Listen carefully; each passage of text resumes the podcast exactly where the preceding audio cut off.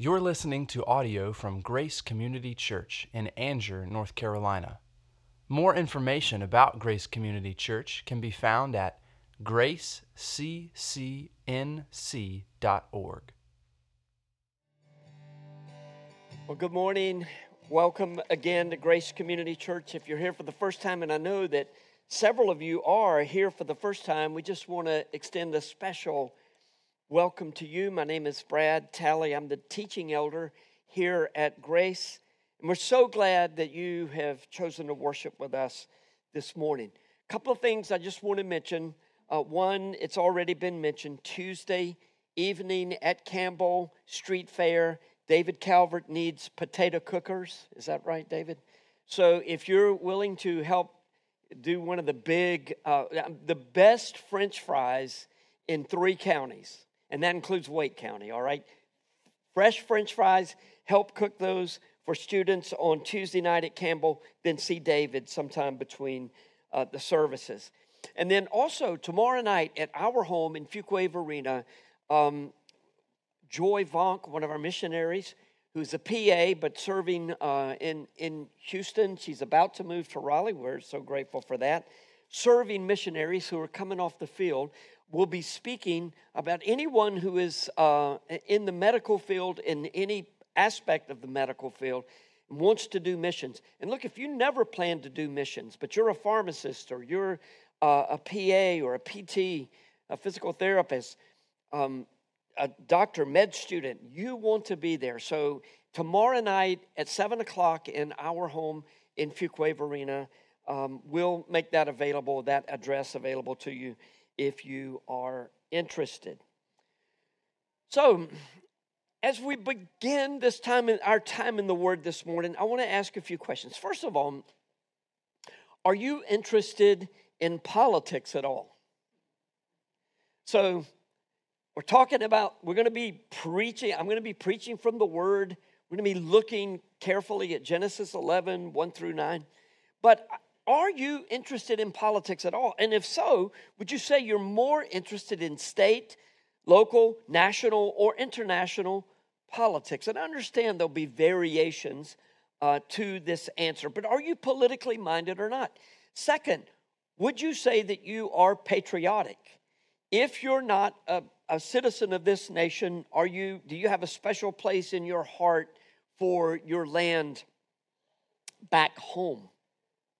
Third, do you think Christians should be involved in politics? And if so, do you think there are biblical directives that move political involvement from the privilege slash responsible category to the obedience slash disobedience category? In other words, does God command us to be involved in politics and we're disobedient if we don't? Well, if these questions are of interest to you, then you'll be happy to know that we'll be exploring these issues off and on over the next year or so. It's important for you to understand that we're not going to fully agree on this. We're not going to agree on eschatology, end times, which is what we're going to be discussing, fully with one another. But that's okay. One of the reasons we will disagree is that it, it, it comes down to the ways that we interpret Scripture. And you need to understand when we're thinking about last things, which we're going to be in Daniel and Revelation along the way, um, we're talking about secondary and even tertiary issues. These are not matters of first importance, although we often treat them at the very highest levels. The doctrines of central importance to the Christian faith, such as the Trinity and the deity of Christ and the meaning of the death of Christ, as Jim led us at the table this morning, are of first importance. So is justification by faith. That's of first importance. Second level issues would include, include modes of baptism and views about women in teaching roles uh, or servant roles of ministry, leadership roles in the church. Third order issues would include eschatology or the doctrine of last things.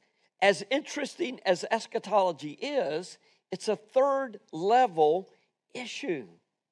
even though what we believe about end times is that third tier issue, it's very important because how we think about Christ's return often determines the way that we live our lives and how we think. For instance, do you think we should be building the kingdom or is this something that God does and we are servants in his his work that he's doing on earth? Also, uh, do you want to see the world become a better place or do you are you happy when it gets worse and worse because that means Jesus in return must be very near. So these are important issues that we'll be dealing with. The next 4 weeks will constitute the first of several eschatological excursions. So, someone asked me the other night, Brad, are you going to be talking in English? when you talk about these things? I think here's the answer no. now, I, I want to explain this, so let me explain it. You hear David and other ones, David Calvert, Dr. David Calvert, and other ones talking about nerding out. This is my attempt to nerd out a little bit. Excursus is an academic term that can encompass a detailed discussion of an aspect of the text that you're studying or it can be a diversion from the text to cover a point that is somewhat related, although not specifically related. So, for instance, if you're studying Romans 7, where Paul says, I long to serve God, but I somehow I can't. There are terrible things that I'm doing. I don't want to do them, but somehow I end up doing.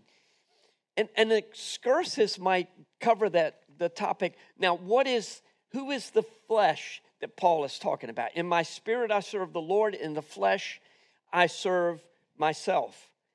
Um, I, I, I serve sin because of this part of me that just will not submit to God.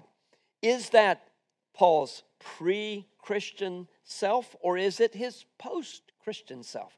Is it a battle between the, the flesh and the spirit as, as Galatians 5 talks about, or is it the old Paul. That would be an example of an excursus. So, along the way in our study of Daniel and Revelation, we're going to pause to go into deeper points of individual, um, excuse me, of interest in the study of eschatology. And that can include the end of individual lives. It can talk, be referring to the end of the age or the world. Okay, I won't use excursus anymore. I promise. No. Um, it can include the end of individual lives, the end of the age, or the end of the world, and the nature of the kingdom of God. For instance, this next four week, we're going to be talking about kingdoms, the kingdom of man, or different kingdoms of man, and the kingdom of God. Plus, we'll be thinking about the rapture and how we are to live expectantly in anticipation of Jesus' return. Surely, somewhere in our study of Daniel and Revelation, we'll want to dip our toes into the teaching, Jesus' teaching about the destruction of the temple and the final judgment at the end of the age in Matthew 24 and 25. Topics like that. So, those will be called eschatological excursus. If that doesn't make sense, don't worry about it. We won't talk about this anymore, okay? This morning, we're going to be thinking about the trouble with earthly kingdoms. Our text is Genesis 11, 1 through 9, and it's time to get going. It's our custom at Grace to stand as the Word of God is being read. So if you would, please stand for the reading of Scripture. I will be reading from the English Standard Version. Now, the whole earth had one language and the same words. Just imagine. And as people migrated from the east, they found a plain in the land of Shinar and settled there. And they said to one another, Come, let us make bricks and burn them thoroughly. And they had brick for stone and bitumen for mortar. And then, they said, Come, let us build ourselves a city and a tower with its top to the heavens, and let us make a name for ourselves, lest we be dispersed over the face of the whole earth. And the Lord came down to see the city and the tower which the children of men had built. And the Lord said, Behold, they are one people, and they have all one language. And this is only the beginning of what they will do. And nothing that they propose to do will now be impossible for them. Come, let us go down and there confuse their language, so that they may not understand one another's speech.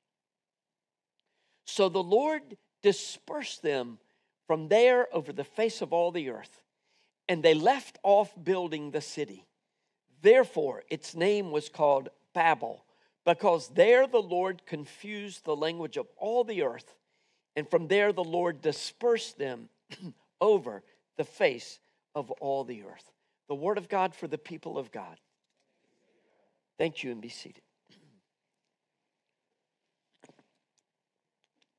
So, to set the stage for the story that is recounted in Genesis chapter 11, let's review the first 10 chapters of Genesis, beginning with Genesis 1 and 2. God's beautiful creation with humans as the crowning jewel of creation. This story never gets old. Then in Genesis 3, the fall of man the punishment for sin, and the promise of redemption through a descendant of Adam and Eve. Even so, Adam and Eve are driven out of the garden. Now, here's a pattern you're going to see later. We're going to see it later when we get going in Genesis 11. You think God is kind of punishing Adam and Eve, and He is, in a sense, by driving them out of the garden to the east, but He's also being merciful because if they were to eat of the tree of life in that state of sin, then that wouldn't have been a good thing. Uh, then in chapter 3, Genesis 4, Cain, who was Eve's hope for the Redeemer, God promised in Genesis 3:15, there will be born someone from you, Eve, a man from you who will crush the head of the serpent. He will strike the heel of your son, but he will crush the head of the serpent. And Eve is saying, saying, I've got a man from the Lord when Cain was born. She was thinking he was the man. Wasn't the case, though. In fact, Cain killed Abel, after which he built the first city. And Lamech justifies his sin and consolidates political power. All that in Genesis chapter 4. So much more than that, even. The same is true for chapter 5, where Seth is born to Adam and Eve, from whose line Jesus will come. Genealogies are important in Scripture for multiple reasons, particularly with the line of Christ. That's what's such a big deal about Melchizedek. We see him three times. We see him in Genesis, we see him in Psalm 110, and then we see him in Hebrews. Melchizedek was a priest, high priest like Jesus, but Melchizedek is the only person in Genesis who had no genealogy, no ties to any human being. and then Uh, Psalm 110 says the Messiah will be a priest after the order of Melchizedek. the, the Messiah could only be from the line of Judah because he was king, he was prophet, but he couldn't be a priest because he was from the line of Levi. A priest, I mean, all priests were Levites. But there's this Melchizedek who has no genealogy. So don't get too frustrated when you see genealogy. Skim through them. If you're reading through the Bible, that's okay. But understand how important they are. Then in Genesis chapters 6 through 10, Noah extends his grace, or God extends his grace to Noah, and saves his family from the destruction of the flood through the ark. And Noah's sons and wives begin repopulating the earth, which leads us to Genesis 11 1 through 9. The people seek to consolidate power in the building of a city. They seek to cast off God's restraints by making a name a name for themselves and building a tower that reaches to the heavens. So, does all of this sound like the history of Genesis 1 through 11, or does it sound like the history of humanity? This is a big time yes, don't you think? I mean, we see these 11 chapters, we could almost stop with chapter 4, and all of human history is written in those chapters. By the time Cain murders Abel and builds a city, we've seen it all, but it keeps on going. Ever since we were driven out of the garden, we have been constructing our own kingdoms, both collectively and individually. At first glance, the people who gather on the plains of Shinar uh, seem to be engaged in a sensible and humanitarian endeavor. Is it wrong to gather in cities and pursue personal success and national security? Well, no. And yes, depending on the motive, which might be more difficult to, to discern than one would expect. But God knows our hearts. So let's think about the problem in the city known as Babel. And in so doing, we can think about and learn about ourselves. The following points are taken directly, directly from a book that I have referenced several times this year called Biblical Critical Theory by Christopher Watkin, who does a masterful job of tying the story of Scripture and biblical truth slash principles to modern day living. Don't let the title of this book throw you off. This is not about interpreting Scripture through a cultural lens. In fact, it's the exact opposite. It's about interpreting culture through a biblical lens. Let's start with Scripture and then see how we find the same marks in culture that were there from the very beginning and how we can respond to that and help people understand the, the futility of building earthly kingdoms for themselves or with a lot, of, lot of other people together. So, I think you'll make the connections in these points again directly from Christopher Watkin, beginning with the first humans were commanded by God in Genesis 1:28 to fill the earth but here, they want to build a city lest they be scattered over the face of the whole earth in direct violation of God's commands. And by the way, the insert in your bulletin is to keep, try to mitigate severe writer's cramp this morning and also to keep from frustrating the note takers. You can have those, you can make little notes beside the points but they're there so you don't have to write because we're not spending too much time on any one of these. So let me ask you would you say that encouragement is coming from world leaders today to fill the earth? How easy it is to allow worldly wisdom. And look, I understand all the problems of overpopulation, I get it. But how easy it is to start with the world's wisdom as our reference point drowning out God's voice. Second, the people want to assert their own autonomous identity, captured in the language of so that we may make a name for ourselves. In biblical thinking, to name something is to have authority over it. God named all the elements of creation. Who named the animals? Adam. Does Adam have authority over animals? Do man, does man have authority over animals, or do animals have authority over man?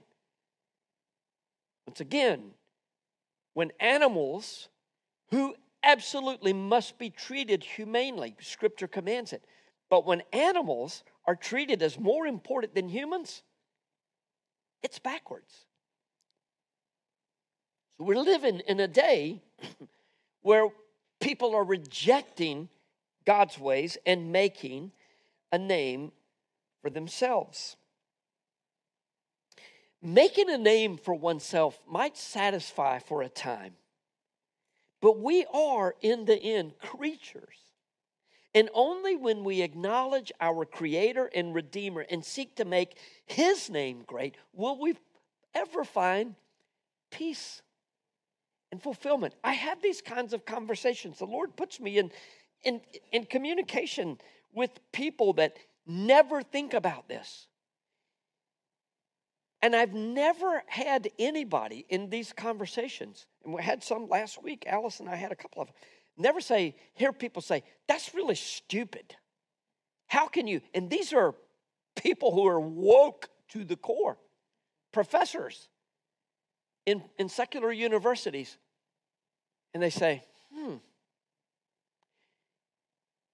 people are just not called to think about how life and reality really works.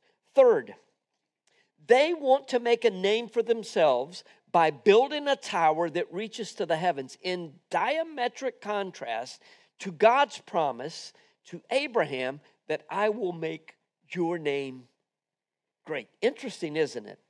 They want to make a name for themselves, but God rejects that. And in the very next chapter, Abraham is told, I will make your name great in all the earth.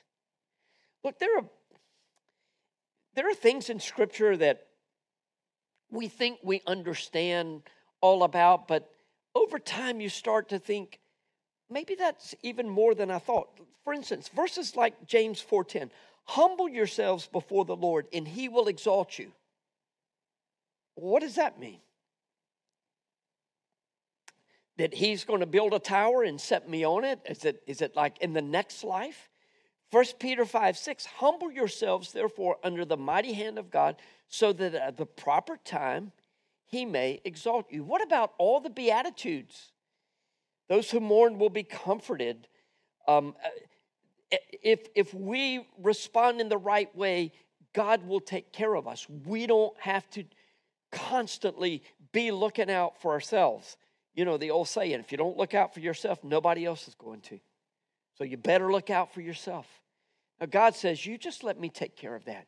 You humble yourself.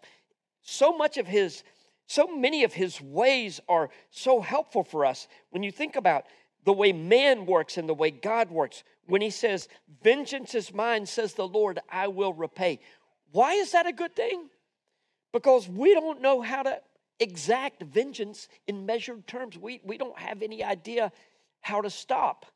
It's like Hatfields and McCoys. You kill one of ours, we'll kill two of yours. That's just the way people operate. But God says, just let me take care of that. There's so many things. Doesn't mean to be passive, inactive, lazy in any way. But always in your mind and heart, be humble before the Lord and let Him take care of you. He will. Fourth, in narrative terms, and this is really important, this is a pattern we see over and over. Rather than playing a role in God's story, filling the earth and subduing it, these people want God to play a supporting role in their story. Look, believers and unbelievers alike are guilty of this. And before we know it, we're right there. We think we're about glorifying God, and then all of a sudden we realize, like, God, why, why aren't you doing what I expected you to do? The more we grow in maturity as believers, though, the greater we understand the privilege it is to be given a meaningful role in God's story, in God's kingdom. Fifth, there may also be an echo in the come let us refrain of Genesis 11 of God's let us make. Come let us make in one, Genesis 126, come let us make. In Genesis 11, 1, this suggests that the people are usurping a godlike role. In the same way that it was a mercy of God to send Adam and Eve out of the garden, it was a mercy of God to confuse the language of these people, limiting the damage that could have been done had he not checked them. Have you made the connection yet? First thing Pastor David said when he when um, when he found out what the text was, he said, "You think it'd be uh, too much to do, oh, for a thousand tongues to sing. I'm like, no, it's perfect. It's perfect to sing it. Just think about that day when we gather around the throne and we're singing praises to God, possibly in all these different languages. Maybe He makes our language one then, or maybe we hear it in all those different tongues and we understand them all because we're all saying the same thing. Praise to the Lamb who was slain. Babel. The word means confusion. it's the root of the Hebrew word for Babylon. It's a symbol of human society that sets itself against God and found throughout Scripture, all the way to the late chapters of the book of Revelation. The problem from the Garden of Eden to the Tower of Babel to the kingdoms of Babylon, Persia, Greece, and Rome, all the way to the end of the uh, end of the earth, is the desire for autonomy or self government without being subject to control by any other. So if I'm autonomous, ain't nobody telling me what to do. I'm the master of my fate, the captain of my fate. I'm the one who's going to make the decisions. But here's the problem no earthly kingdom lasts. Not only does ultimate power in this life prove to be unsatisfying, but success often leads to softness and perversion and self loathing. I wonder where America is on this scale. Earthly kingdoms almost always reflect our personal desire to make a name for ourselves and to work towards security, which in of itself is not a bad thing at all to have security, even national. It's it's so important. Thank God for the military personnel that we have in our church, protecting our nation and keeping us free. I'm very thankful for that. But when we want to be autonomous, we find ourselves trying to cast off any restrictions that keep us from following our dreams or being who we were we think that we were made to be. It's not that we're irreligious. We want to be worthy of heaven, but we want to get there in our way. And we want God to say, Yes, you are the man. You are the woman. You are the one I've been looking for. Come on in. We assume that our relationship with God can be reduced to a formula. If I can do enough good, if I can check enough boxes, then God will be obligated to allow me into his presence. It is, after all, simply another way of building my own personal tower to heaven. But the truth of Christianity is different from any other religion. We will all discover at some point, even it's at the end of this life, that we can never climb up to heaven. We can never build that tower high enough. Only when Jesus descended to earth did our eternal prospects change. One of the New Testament names for Jesus, who is 100% God and 100% man, as Pastor David explained so beautifully last week. One of those names is the last Adam. Adam and Eve had only one restriction in the Garden of Eden do not eat from the tree of the knowledge of good and evil. In this one act of defiance, in which they sought to be like God, like these people in Genesis 11 were doing, they chose death over life. Because of their sin, all who have descended from Adam and Eve have been born sinners who seek their own way. It's just natural for us. We champion freedom, we pursue autonomy, and we seek to make a name for ourselves to prove ourselves worthy of heaven. Our sins, though, have separated us from God. And so our efforts, just like the people in Babel, are futile. Jesus, the second Adam, was the only one who could do anything about our sins. But he did not do it with a prideful heart and spirit. And look at me, I've come to fix things here. In humility, Jesus died as the perfect sacrifice in our place on a cruel, cruel Roman cross, defeating death and sin. And then three days later, when he rose from the death, he assured all of us, or from the dead, all he assured all of us who will believe, repent of our sins and believe in him, that our bodies will one day rise. We lost two giants of the faith in the last two weeks Jim Acock and Jack Lucas. Their bodies were going to rise. They will rise again. They are going to rise. When Jesus returns, how do we know the promise has already been made?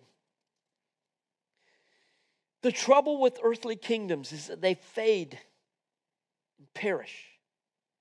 The beauty of God's kingdom, in which Jesus reigns, is that it is eternal. The contrast could not be starker. When Adam and Eve sinned and their eyes were open, they found themselves naked and ashamed. When Jesus was lifted up on the cross, he died naked, bearing our shame, suffering the penalty for our sins. When Cain murdered Abel in cold blood, Abel's blood cried out from the ground for vengeance. Jesus died on the cross, his blood was spilled on the ground, and it cried out for forgiveness for those who will repent and confess Jesus as Lord.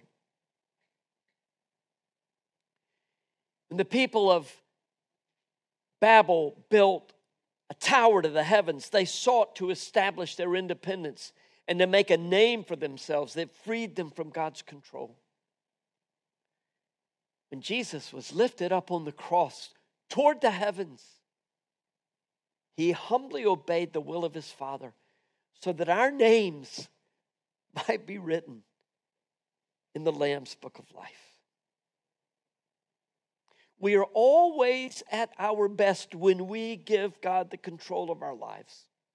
Our quest for autonomy, for self rule, deceives us into thinking that we're someone we are not. And our self deception can harm many people along the way. Jesus came not to be served, but as he told us in Mark 10, 10 to serve and to give his life as a ransom for many. Alice and I watched the memorial service for Tim Keller this past week, and Sam Allberry preached, and he preached from that text The Son of Man came not to serve, but not to be served, but to serve and give his life as a ransom for many. He talked about how the mark of authority and success in this world is often how many people serve you. And that wasn't Jesus. He didn't come to be served, He came to serve and to give his life. Now, when he came, when he said he came to give his life as a ransom for many, that says something about us. We need rescuing, we need ransoming. But this God who serves, Sam said, Is that the God you don't believe in by chance? Some chance the God who wants you to serve him and makes your life miserable if you don't do everything he expects you to do. He said, That's not who God is. God, Jesus, God in the flesh, came to serve and to give his life as a ransom for many. Jesus also told us that his all who will be his disciples must deny themselves, take up their crosses daily, and follow him. The way up is down. I've asked Jim McLaughlin, who led at the table this morning, if he would come and give his testimony about what he learned about his own understanding and accomplishments and how it's not about that, but it's about Jesus.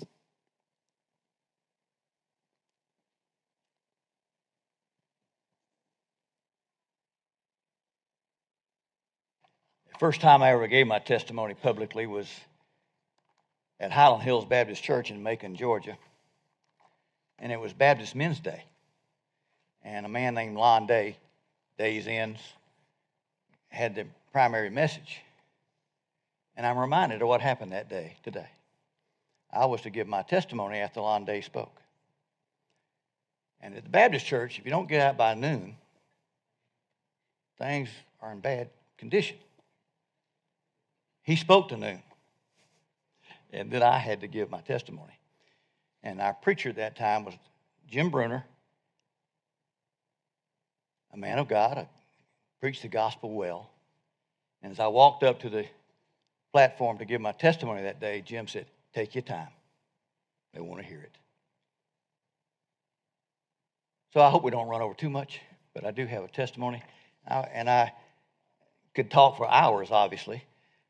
But my background is not pleasant, uh, but it's meaningful. Uh, my parents were divorced when I was very young. My dad was married, not sure, five or six times. My mom only four times. She was the stable one in the, in the family. My paternal grandparents actually raised me until I was in the eighth grade. And then my mom remarried and he was in the Air Force. We moved all over the country El Paso, Texas, Chandler, Arizona, Waco, Texas. Finally, back to Albany, Georgia, my hometown, where I finished the last half of my senior year. Uh, went to college, Georgia Southern College. Uh, my grandparents did send me to the Methodist church right down the street because it was closest one. They didn't go, but they sent me down, and I heard the gospel. Then I went to college, and the First two years, I really had a good time. Uh, drank a lot, chased a lot of women, caught a couple. Uh, I was having a good time. Almost flunked out, of course, but you know, well, how important was it anyway? Uh, as Alan Jackson was saying, never had a plan, just living for the minute. Into my sophomore year, I met a special girl. Her name was Diane. I married that girl. We both taught at public schools. When we got married, Diane had been, uh, I wouldn't call raised in a Christian home, but she had been raised in a home where it was important for the kids to go to church. Not the parents necessarily, but for the kids to go to church. So we got married. She said, We got to go to church. I said, Okay. So we started going to church. I graduated and we both taught public school and one night, a New Year's Eve party, partying, having a good time. Make a long story short, I decided I was going to take the law school aptitude test to see if I get in law school. It's sort of funny, actually, how it happened, but time does not permit. Uh, well, I got in law school, became, did okay in law school, and uh, passed the bar exam, became a lawyer. Practiced law for eight and a half years in Macon, Georgia. As Brad's talking this morning about building a kingdom, that's what I was doing. I was building a kingdom. Um, a classmate of mine in law school and I started our own law firm uh, after we had both practiced with larger firms. And we were doing quite well. We were doing real well. We were making a lot of money. We were happy. We were partying. We were having fun. Life was good. No significant church life, though. Although while I was in law school, Diane and I lived in a little apartment below Mrs. Sherwood's house, down in the basement. Two bedrooms and a living room, about a very small, and a kitchen smaller. And one day, somebody knocked on the door. And it was a man named Jim Bruner, pastor, preacher. And he had with him a man named Dr. Shirley chair of the deacons of the local Baptist church right down the street. inviting us to come. We never had been. I don't know how they found out about us. And they left, and we asked questions. And what I found out was that church was the rich folks' church. It's where all the doctors and the lawyers and the big businessmen went.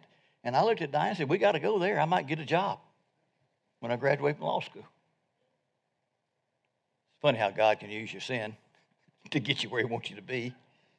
Uh, so that happened. I ta- listen, before I was saved, I taught a college Sunday school class. Quite well, by the way. The kids loved it. I, was teaching the scripture, uh, but wasn't saved. Started a law firm, and a, girl named Dorothy Adams came, and she started putting tracts on my desk. Dorothy, she was an evangelist, and she got into conversations with me. We talked about theological things. She had some theological depth. Then we hired another classmate to come join our firm, John Carey. And lo and behold, John Carey, who was not a Christian in law school, had become one. And he started witnessing to me. Then there was a couple named Skeet and Linda McCurdy. Skeet, good southern name. Skeet was an oral surgeon. He was at that rich church. And uh, Skeet and Linda were observant. And they were checking out the fig tree. And there were no figs. That was me. And that was Diane. And they invited us to a couples Bible study. And we went to that couples Bible study and I looked around. There were about, about 10, 11 couples there that night. And one of the, well, two of the guys, Wesley Walker was one, and Paul Cable was the other one. I said, What are Wesley and Paul doing here? I mean, I had had good times with them before. I want to find out what had happened, they gotten saved. And that night, they were studying John. They've been on John a year, and they finished John that night. And they, they rotated the teaching around to the men. And they said they're going to start Romans next week. Well, that night, as they were doing the Bible study, man, people were flipping through the Bible. Well, look over there at so and so. Look over at so and so. And I'm having a look at the table of contents, you know. I don't know what page this is on. Uh, and these people really know the Bible. It was embarrassing. I didn't know anything. And why was it embarrassing? Because I'm a prideful man. Anybody else got pride problems? And God took my sin of pride. And that night, I decided the next day I was going to walk across the street from my law office and go into the Presbyterian church, which had a big bookstore, and I was going to buy a book, a commentary on the book of Romans. Because I was not going to be stupid at the next weekly Bible study. And the lady in there, I said, You got a good commentary on Romans? She said, We got several. I said, What's the best one you got? She said, Hodge, this is the book. And she said, It's real deep. I, said, I want it. I want the best one.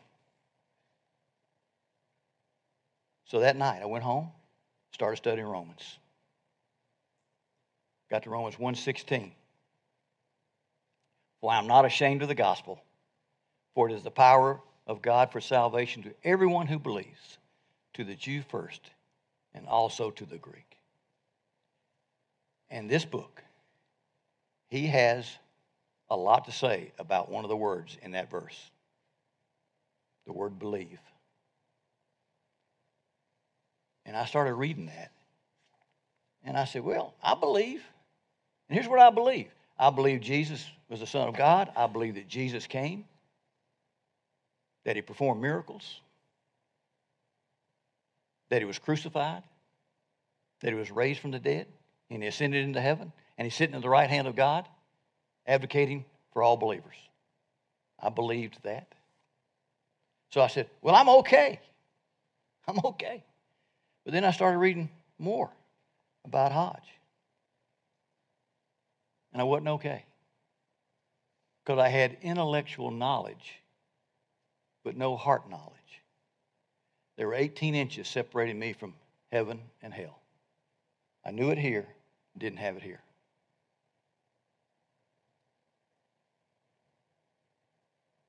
And when that truth came to me, let me read what Hodge says. I can't read it all, because it's several pages, but he said, That faith, therefore, which is connected with salvation includes knowledge. I was okay. That is a perception of the truth and its qualities, assent, okay, or the persuasion of the truth of the object of faith, and trust or reliance on. I said, well, do I, do I rely on Jesus for everything?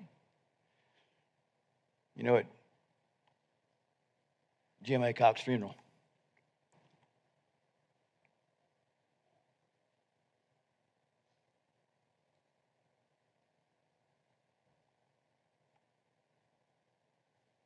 Ricky said, Jim was all in.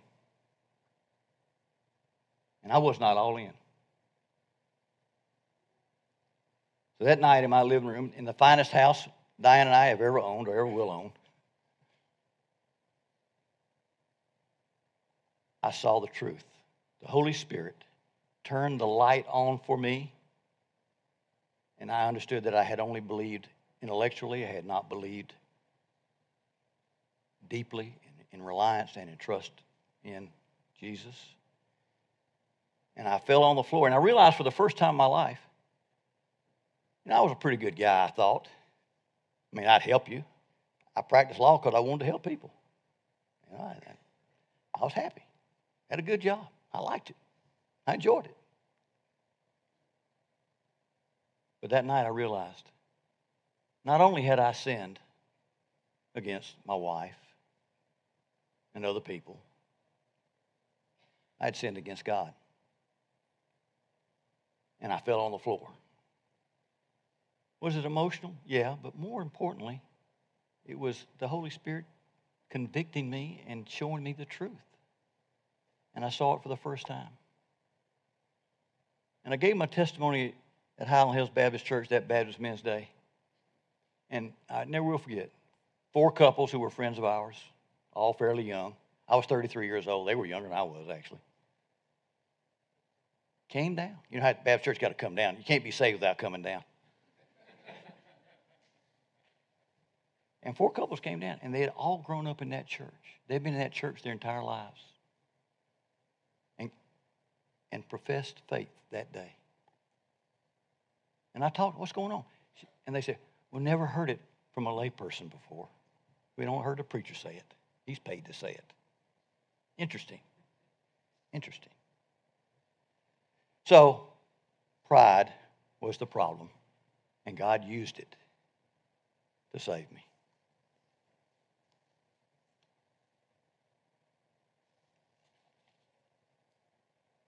So, my point is do you, oh, here's, almost forgot. I'm almost through. Last point. After that happened, those four couples came down. I asked our, we had, we had Jim and Ann Bruner, our preacher and his wife, over to our house for supper that next week.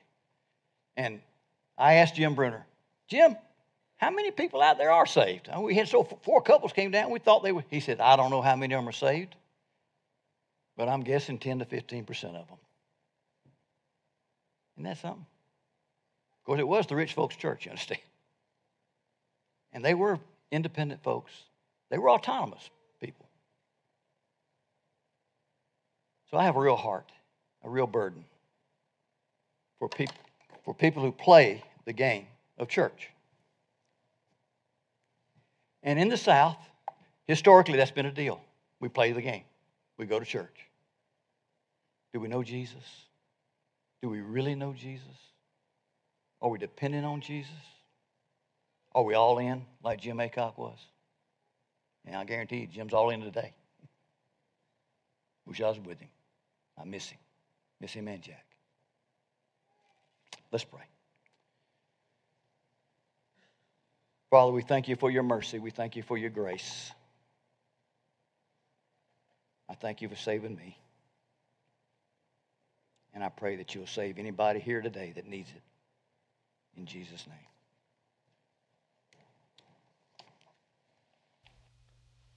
Thank you for listening to audio from Grace Community Church, located in North Carolina. Feel free to make copies of this audio content to share with others but please do not charge for those copies or alter the content in any way without permission. For more information about Grace Community Church, go to graceccnc.org.